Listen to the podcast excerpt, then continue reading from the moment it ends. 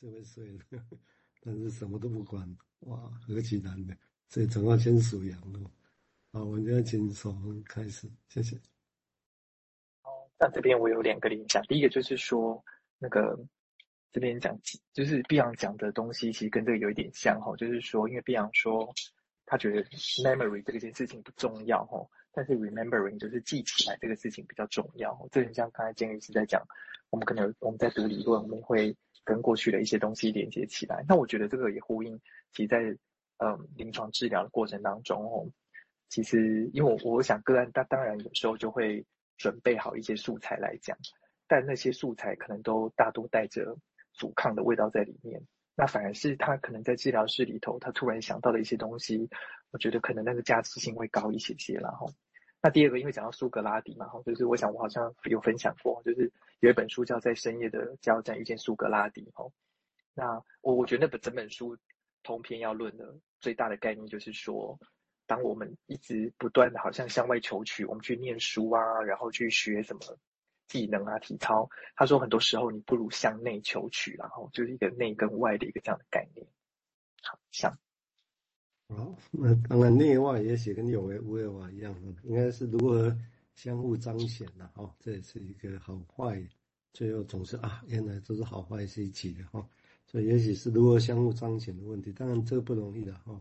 所以这也包括说，刚刚今天有提到说啊，很多事情到最后就啊，那就是这样的。那这个到底是放弃或者是放下呢？我相信大家应该会觉得不太一样哦。那那到底是放弃或放下都有可能哦。这个，当然我供让各位用我们的语言来想想这个事情。好，我们现在请建佑再谈谈他的想法，谢谢。哦，刚刚才是描述那个睡觉睡着之前哦，真的能够什么都不管去睡之前，先数羊吧。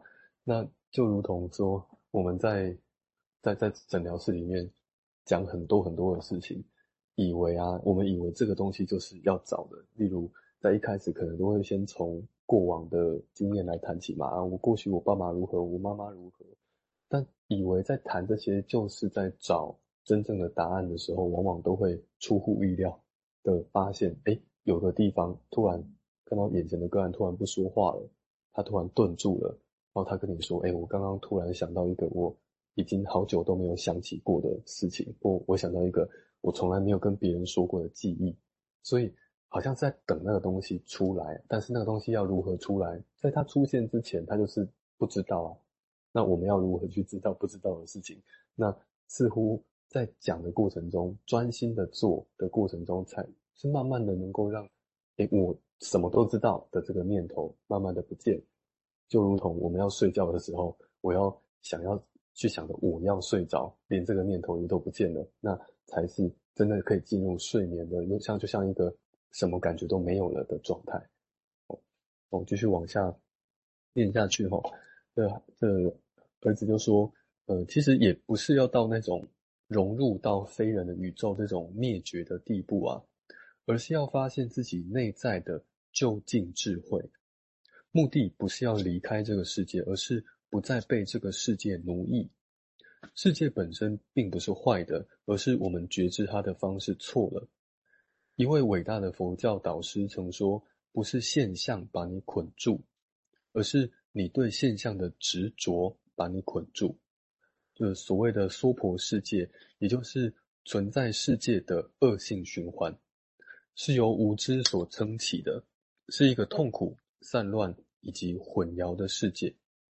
我们永无止境的在娑婆世界之中游荡，被我们行为的力量，也就是业，就是那个 karma，那个所带动的。这个业的概念，跟一般所谓的命运相当不一样。它不像印度佛教里起自一个神圣的意志，也不是来自偶然。业就是我们行为的结果，我们种什么就收获什么，并没有任何力量强迫一个生命以某一种特定的方式轮回，除了我们行为模式所累积的力量。这里所谓的行为，包括我们所有的意念。语言和作为，不论是正面的或是反面的，呃，跳了一段，我们继续讲。我们每一刹那都在经历过去行为的结果，而我们现在的意念、语言和行为正在塑造我们的未来。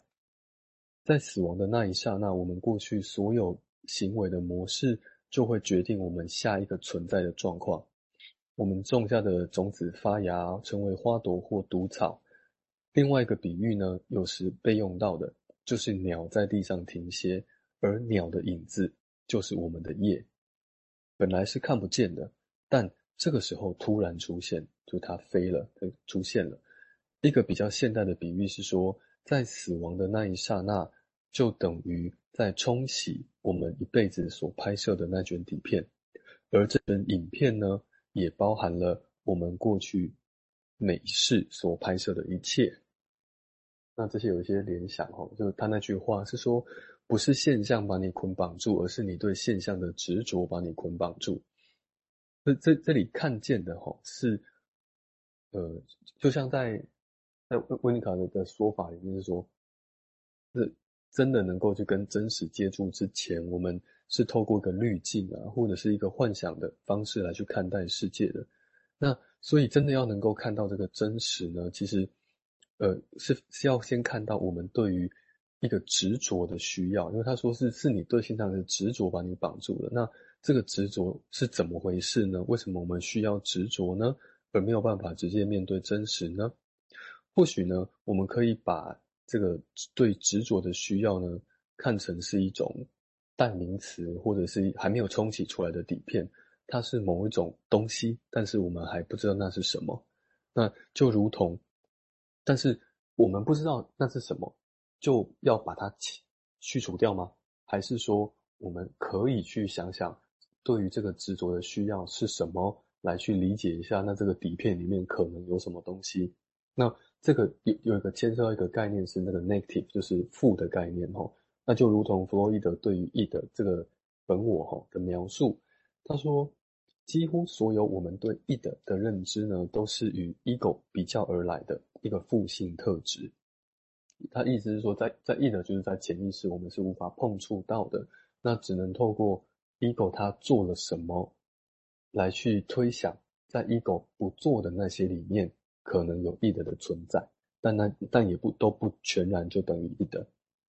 所以那那就像 Green 在描在他在描述温尼卡对于过渡客体的。定义吼，他除了过渡客体是一个，温尼卡会说，那是一个呃，要接受妈妈是真实的妈妈之前呢，有一个代替物可以在那里，或者是我们在认识真实的过程中，有一个过渡空间可以让我们想象，可以去玩之外呢，Green 还有另外一个定义，他觉得是这个，在这个过渡客体呢，客体是被定义成我，就是 me，我的负 negative of me，那。用这样的观看的角度，或许呢，我们可以看在这个捆绑的旁边，看到这个捆绑的需要是什么。